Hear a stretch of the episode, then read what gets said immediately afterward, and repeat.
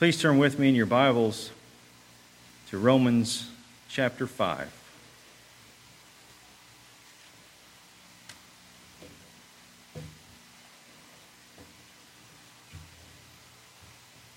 Romans chapter 5, and our text will be verses 1 to 5.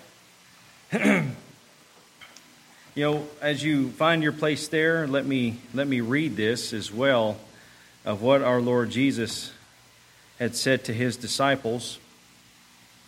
In John chapter 15, beginning in verse 1, Jesus says, I am the true vine, and my Father is the vine dresser. Every branch in me that does not bear fruit, he takes away. And every branch that bears fruit, he prunes it so that it may, so that it may bear more fruit. you know, the scripture expresses to us, explains to us, makes very clear to us that the life of a believer is going to be a life that is characterized by trials, by tribulations, by sufferings. This is the, the lot of the believer. It's pretty interesting that you have, you know, some that, that would say that Jesus can solve all your problems. You know, Jesus can take care of all your problems. But in fact, if we were to think about it, Jesus is going to be the cause of a lot of our problems. Jesus is going to, to bring about a lot of problems within our life. And he does it for the purpose of refining his people, for the purpose of refining his church, to, to purify it, that it comes out even stronger, Strong is, is, is like the, the passage that we, that we read earlier that he would refine them like gold, his own people. And it's for our betterment, it's for our sanctification, it's for our growth. It's, to, to, it's for us to grow more in Christ's likeness. It's for us to, to be like our Lord Jesus Christ. And the scriptures express those, those truths to us. It's never an enjoyable time. It's, it is indeed a difficult time, but to go through difficult times and, and, and, and trials and, and tribulations, it has great purpose. Just, just more, uh, there's more specifics there, but just generally speaking, like we were just talking about, you know, it, it, it brings us to be more like Christ and whatever. But the Apostle Paul really lays out for us in Romans 5 even, even greater detail of the great benefits that come from being put through the trials. Our Lord's, our Lord's love never ceases. Our Lord's love is continually with us, even in the midst of it, though sometimes it feels like maybe, maybe it's not. Maybe He's absent. But our Lord is always working, He is always refining, He is always present. His love never ceases, His love never stops. His grace is continually with us through all things that we endure in this life that He, in His sovereign decree, has permitted us to go through. As Job says, the Lord performs that which is appointed for me. The Lord performs that which is appointed for you. So, in the midst of your trials, in the midst of your sufferings, at some, there, there has to be times of reflection on our part to just stop and to consider what is it that the Lord may be doing here? What is it that I can learn from this? What is it that I can, how is it that I can grow from this? And how is it that I can honor my Lord in everything that, that I am doing to, to, to work through this, to endure? And understand as well that even the endurance part of things is not your doing, it's, it's the Spirit of God that is working, the Spirit of God providing and transforming. Trials are necessary. We think that that, that they're not necessary. We don't like to go through them and, and uh, they're unpleasant. But understand, trials are necessary for the people of God. And that's what we learn here. Some amazing things that come about from, from going through the fiery test. So let's, let's jump in here and look at this passage together.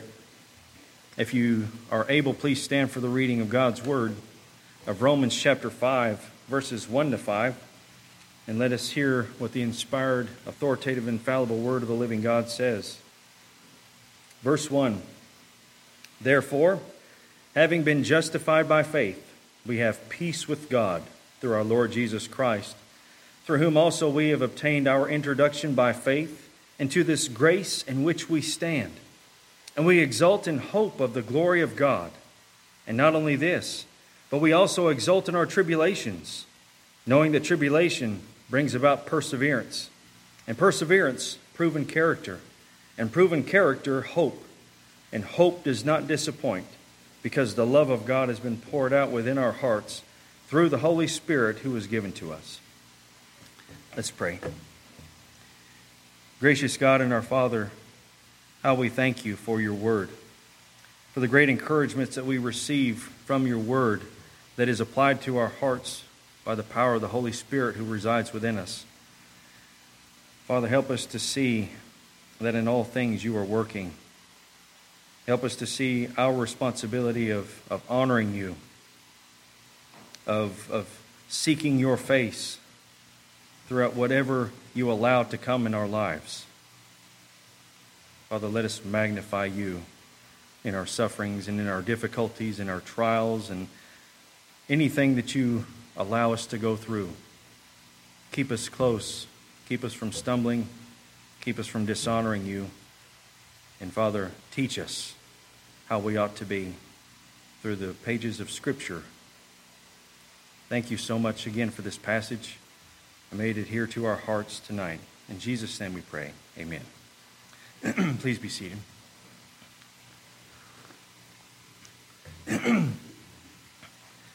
Now, for many of us, we are very familiar with the book of Romans. We love the book of Romans. Probably, if we were to have only one book, we would have the book of Romans. That's where John 3:16 is, in the book of Romans. Everything, every answer is in the book of Romans. It's very, very popular there, of course, within the Reform camp. But if we look at the first four chapters of this epistle to the church of Rome.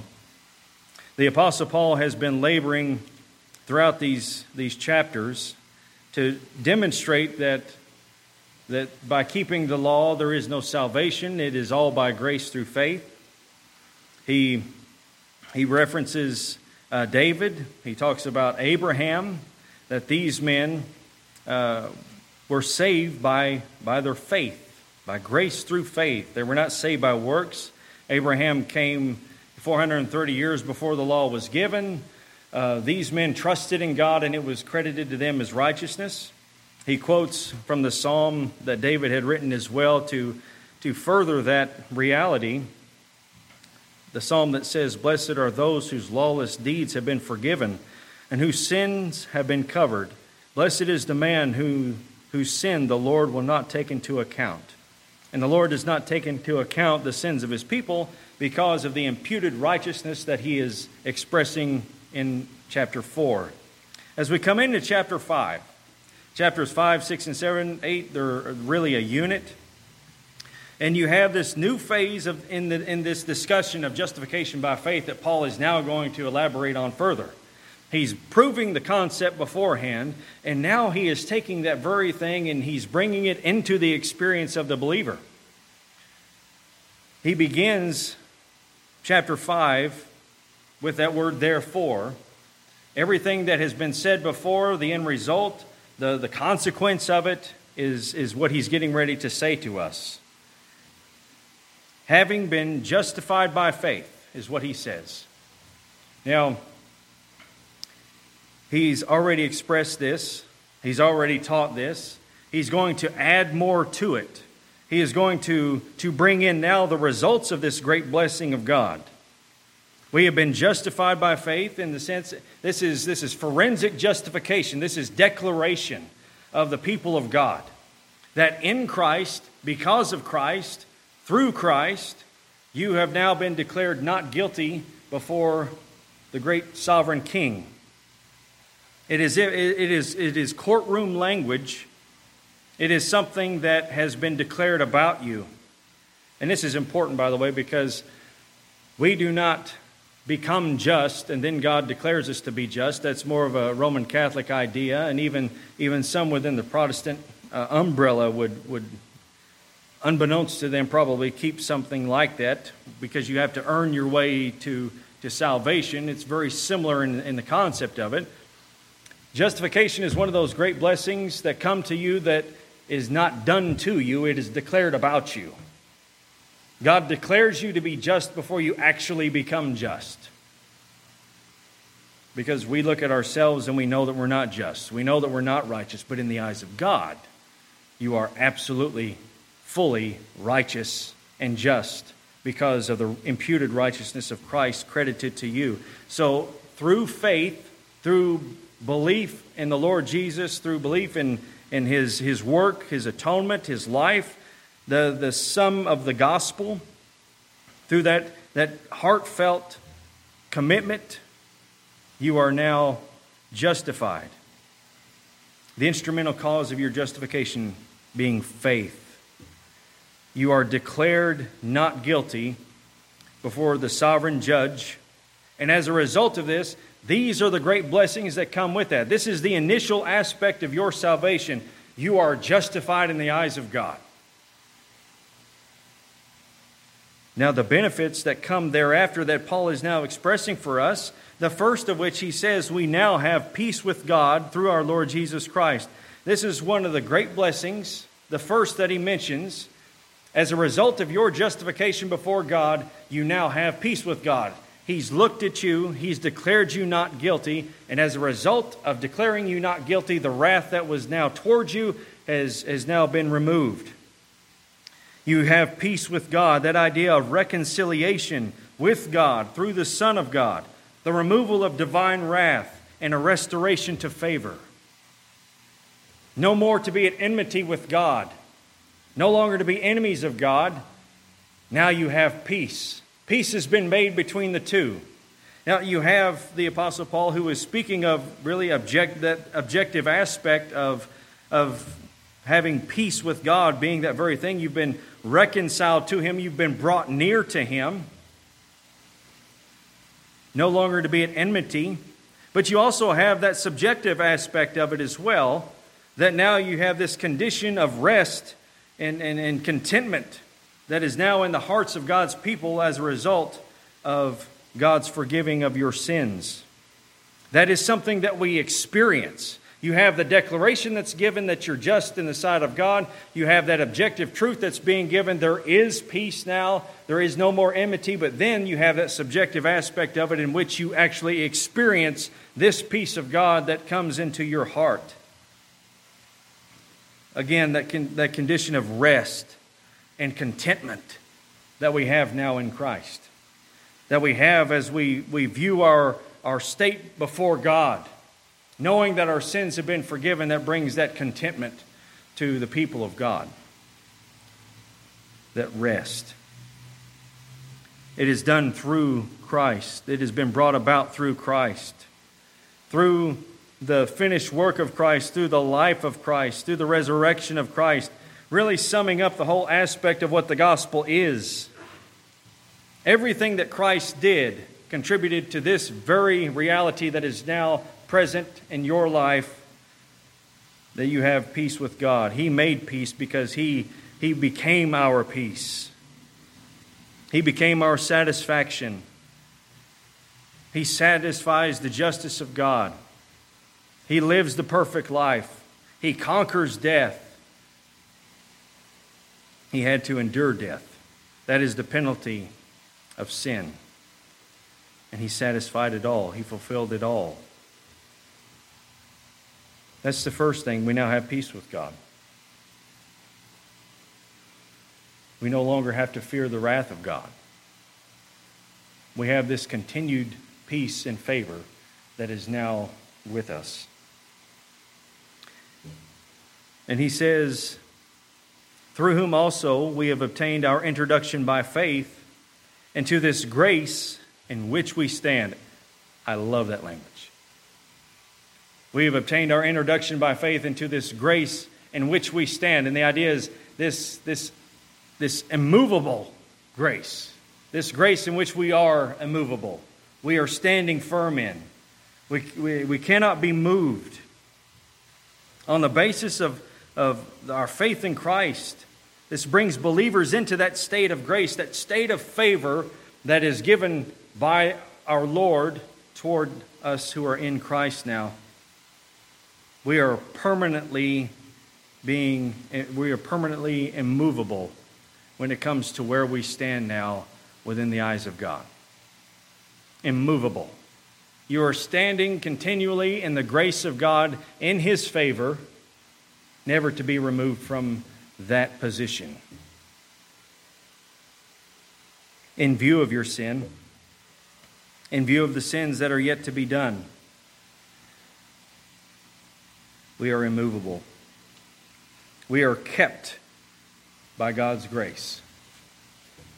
He keeps us, He holds us, He, he keeps us from, from wandering.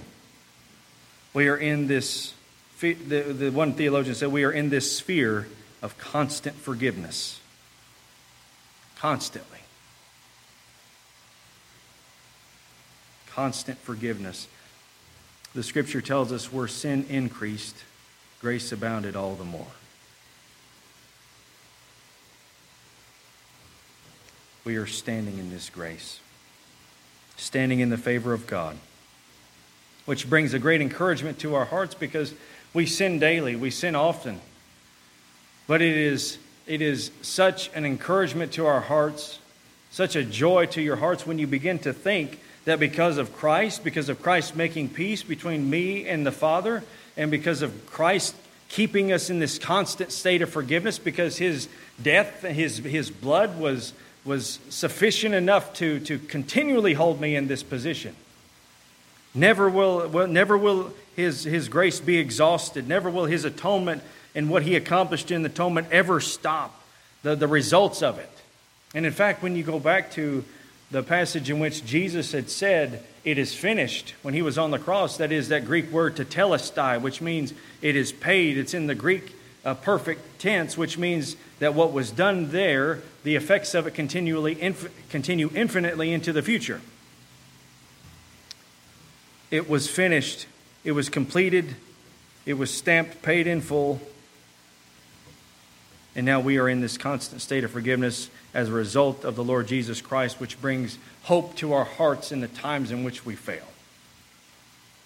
And we fail often. The third thing that it brings us, as he says there at the end of verse 2, he says, Through whom also we have obtained our introduction by faith into this grace in which we stand, and we exult in the hope of the glory of God.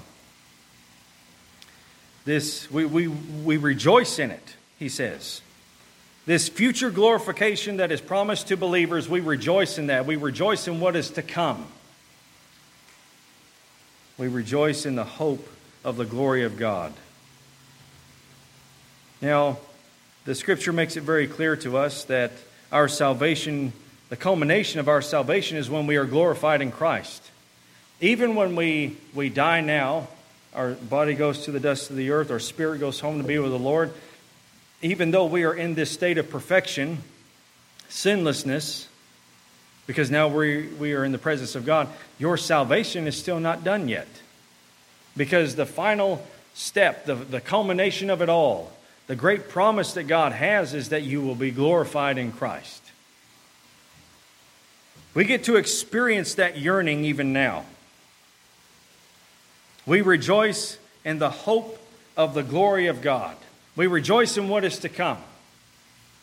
We know that at the proper time, at God's appointed time, that we will indeed be glorified in Him. But then Paul's going to take this even further that this hope that we, that we have of this future glorification, in which we will be fully sanctified, fully redeemed,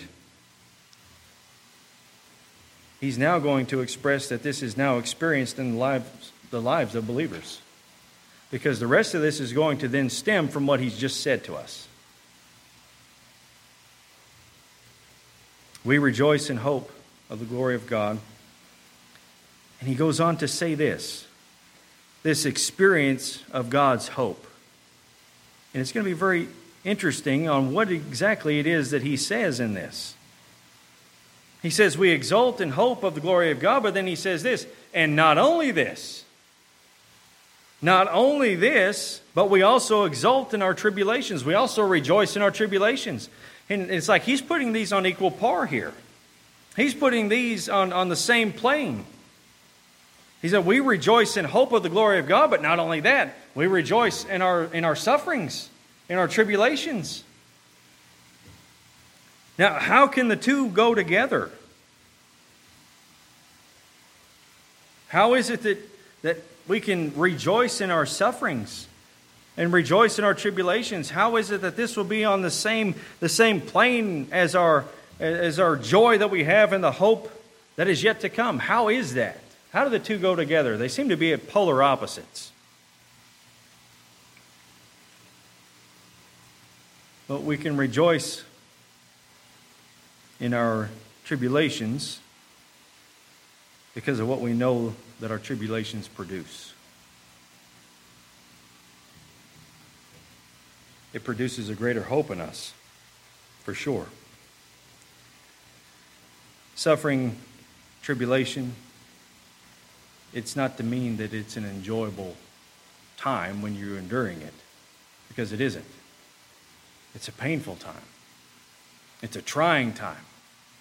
But the effects of what it is doing in you is, is reason to rejoice because if we believe that we serve a sovereign God, which the scriptures make very clear that we do, and we believe that God is at work in everything to bring the most glory to Him, then whatever it is that God allows to be within our life, we can rest assured and rejoice in, in this, this truth, this reality that, that, that something is being produced that is going to glorify God even more. It's going to produce something in us, something that we can't explain, something that can't be under, uh, understood fully, but yet we are able to experience it. That is the odd thing. And what that does then is when we experience that, we don't like to use that word because we tend to push it over here to a charismatic point, but we experience it. We've experienced it recently. Something that is unknown to us as to why it is, how it is happening, but this, this, this moral transformation that is being produced in you that you cannot explain. You can't explain where it's coming from. You can't explain why it is, is, is a demonstration of what God is doing in you that otherwise wouldn't have happened left to yourself. And that is just giving you a foretaste of what God will do in the very end.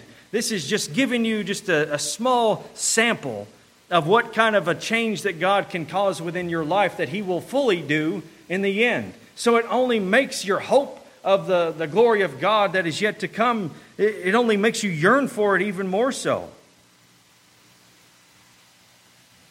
What does it produce in us? He says, and not only this, but we also exult in our tribulations, knowing that tribulation brings about perseverance. This is the first thing that he mentions here perseverance or endurance.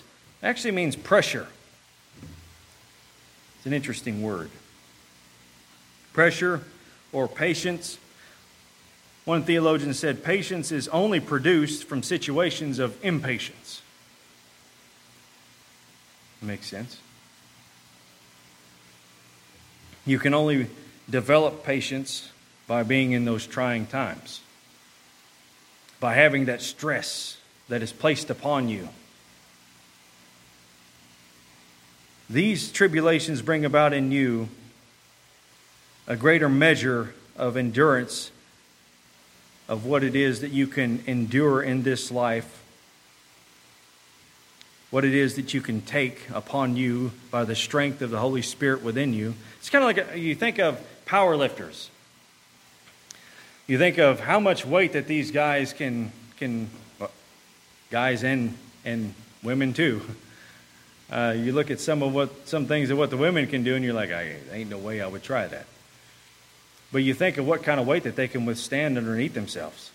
You see, you see this huge weight on their back, and you see this, this metal bar just bending over, and you see what they can do. And it took them it took them years to get to this point, but they had to keep adding stress and adding stress and adding stress until when, the, when it counted the most, that they could hold it up and that they could endure whatever the, the situation was, whatever the, the contest was, and be able to come through.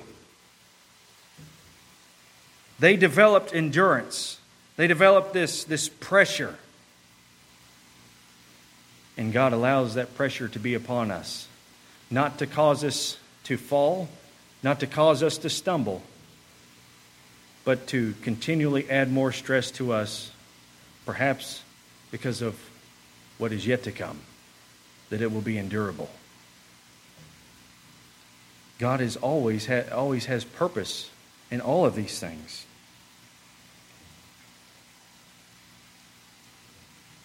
And again, patience is only produced in situations of impatience. But what does that do then? These times of great stress that God puts upon his people, what does it produce? He says, and perseverance, proven character. That's the next thing. Proven character. Now, what is in view here is the moral transformation that God does within His people. This transformation that God is doing in His people is now being put in the test, put in the fire. And during the many difficulties that we, that we do, produces this, this strength of character that may not have been there presently or previously in the times in which you have the stress that is put upon you, you have that time of pressure that is put upon you, it produces in you this, this character perhaps that, that is now in the midst of in the midst of the fiery test that is now being grown, matured even more. One writer said the chief instrument of transformation is suffering.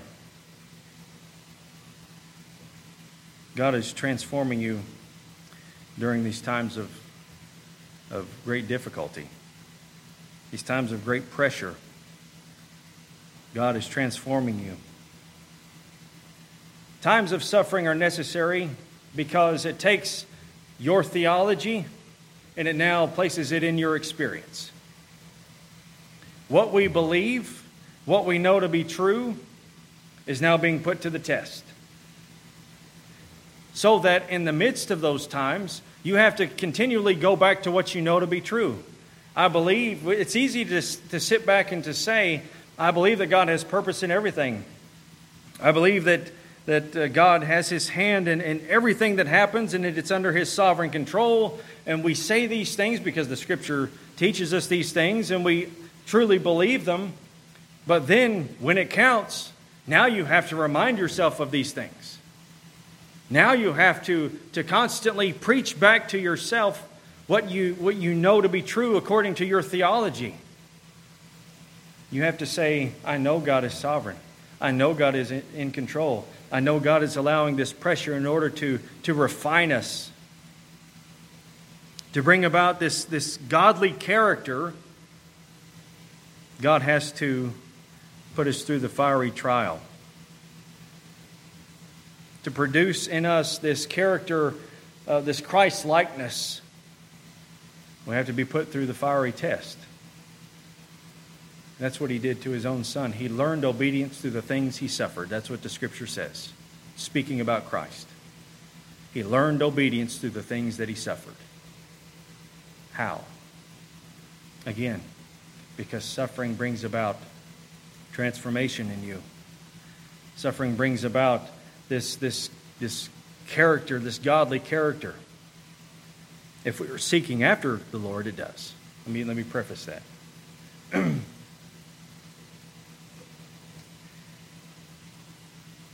what develops in you may be difficult than what it was before. It's so interesting, and it's it's you know it's just odd, I guess, in one sense, how it is that you can endure something and then come out you know, with, with a, a, a greater endurance or a greater strength or, or a greater quality about you. We look at the world and we see the things that, that people go through and they, they just give up and they you know, throw up their hands and, and all of that. But within the Christian faith, that's not how things are supposed to be done, and that's not how things are done within the Christian faith. Because your suffering is only producing in you a greater character, a stronger character. Not that you're getting stronger, but the Spirit of God is strengthening you even more so. We are standing in this grace, in this constant state of forgiveness. We rejoice in this future hope, and this future hope is, is experienced within the life of the believer as God is doing these things within your life. And it's, it's a, again a demonstration of what, of what transforming power that God has in the midst of a time in which it shouldn't be. We would think perhaps that, that the times of our greatest strength is when, is when everything is good and we can, we can take a breather and we can rest and we can, we can gather our strength. But the time that we grow the most is the time in which the tribulations come, when the pressure comes, when the difficulty comes, when your suffering comes. This is the time in which you grow the most. This is the time in which the character of Christ is going to manifest itself even more so. And the character of Christ that is in you is going to grow and it's going to mature even more. The time again in which your theology is put to the test, when your theology is now experienced in your life, it's made real uh, in your time of suffering.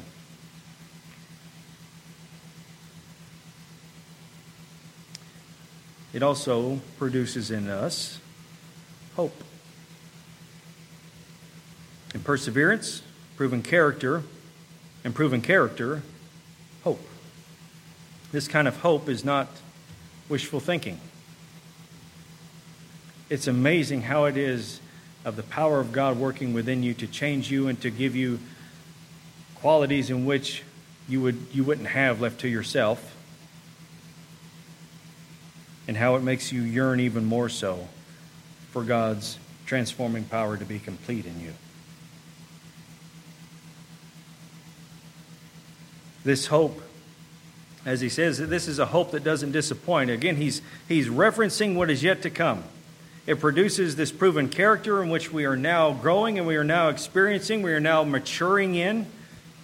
But that proven character, recognizing the power of God in us and recognizing what God is doing in us, only makes us yearn for the, the greater hope that is yet to come, the glorification.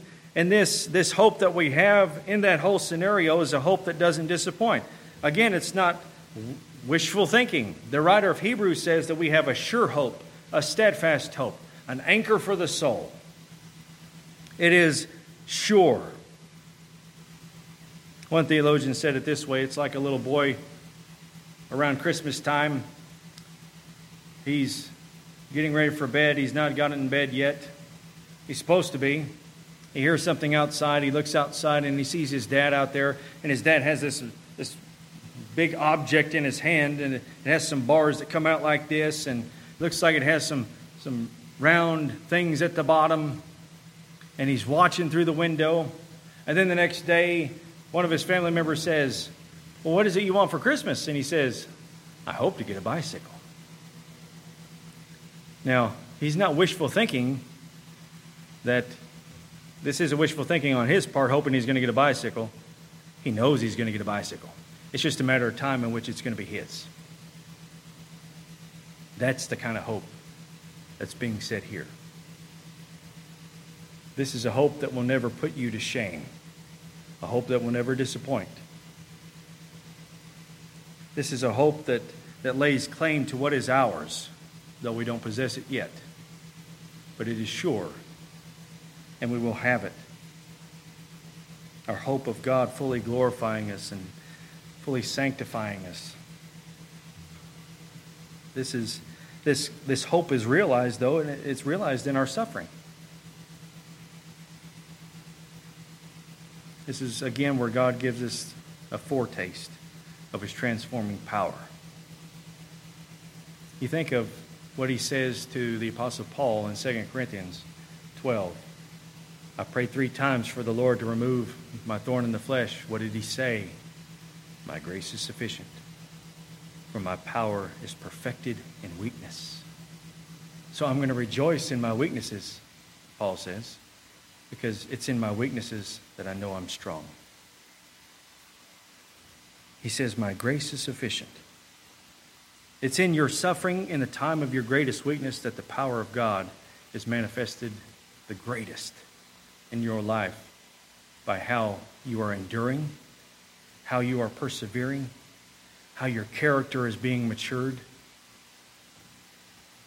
And it's all through tribulations. And it's because of things like this, because of understanding some of these aspects of suffering and tribulation. That's why that when the times come, that you can not enjoy it, but that you can rejoice knowing that God is producing something in this. He's producing something in me. He's producing something in you. God is perfecting his people. God is refining his people. He has given us an even greater desire and a greater yearning for what is to come, giving us just a little foretaste that we, that is, the Apostle Paul says, I, I seek to lay hold of that which laid hold of me. That it makes us even more so be driven uh, to the feet of our Lord Jesus, seeking to lay hold of, of Him who laid hold of us. This hope, he says, does not disappoint. This is a great encouragement for us that there's going to be no shame for believers. This hope isn't going to put us to shame. Because those who trust in the Lord are assured that they will be vindicated in the time in which He brings us home, in the time in which He fully grants us that hope. That we are not put to shame because we trusted in God. the evidence that they will that they will not experience shame is that the love of God has been poured into our hearts, he says. Poured out within our hearts through the Holy Spirit who was given to us. He doesn't just give us a drop and then another drop of the love of God. This kind of language is is this overflowing language, or, or this language is, is demonstrating this overflowing love that God has just saturated us with. That God has poured within our hearts through the Holy Spirit who was given to us. That the Holy Spirit of God, who is now Christ's presence on earth, who is, who is the advocate for God's people, who is continually dwelling with us, who is producing these things within us because of his sovereign power he has, he has poured within us the love of God. He's filled us with the love of God. This is, this is really expressing to us this, this dynamic experience of the Holy Spirit of God that, that, we, Uh, that we experience every day. God's love being granted to us, being applied to us. It's one thing to understand the love of God in the sense of seeing it in the cross of Christ. The greatest manifestation of the love of God is in Christ and what he accomplished on behalf of sinners. But it's another thing, too, to understand that that love that you see is the love that you have, that you have that applied to you. And you have it applied to you by the Holy Spirit of God, the one who is consistently working within you, who is granting that contentment, that serenity to your hearts who is granting you that, that great hope that you have in Christ, who's granting you that comfort that you need in the moments that you need it, the strength to carry on, the endurance to endure the pressure. This is a demonstration of God's love to you that He is keeping you going. He's not letting you quit. He's not letting you throw up your hands. He's not letting you be put to shame because you trusted in Him. God's love is amplified and magnified in the times of our greatest trial. And so when we endure trials, and we, we will, we do, we have, we'll have more, that what we have to go back to and keep reminding ourselves of is what we know to be true about who God is. Keep seeking his face and rejoice that God is doing something in me personally. Because that's something that, that you need to understand that God is at work in you personally. The sovereign creator has his eye on you, he has his hand on you. And he's bringing about his, his delight in you by transforming you to be whatever the outcome will be. So we seek his face. We trust in him. We, we, we seek to, to understand as best as we can, you know, perhaps what God is doing in us. We rejoice in what he is producing in us that we can't explain. It's just unexplainable.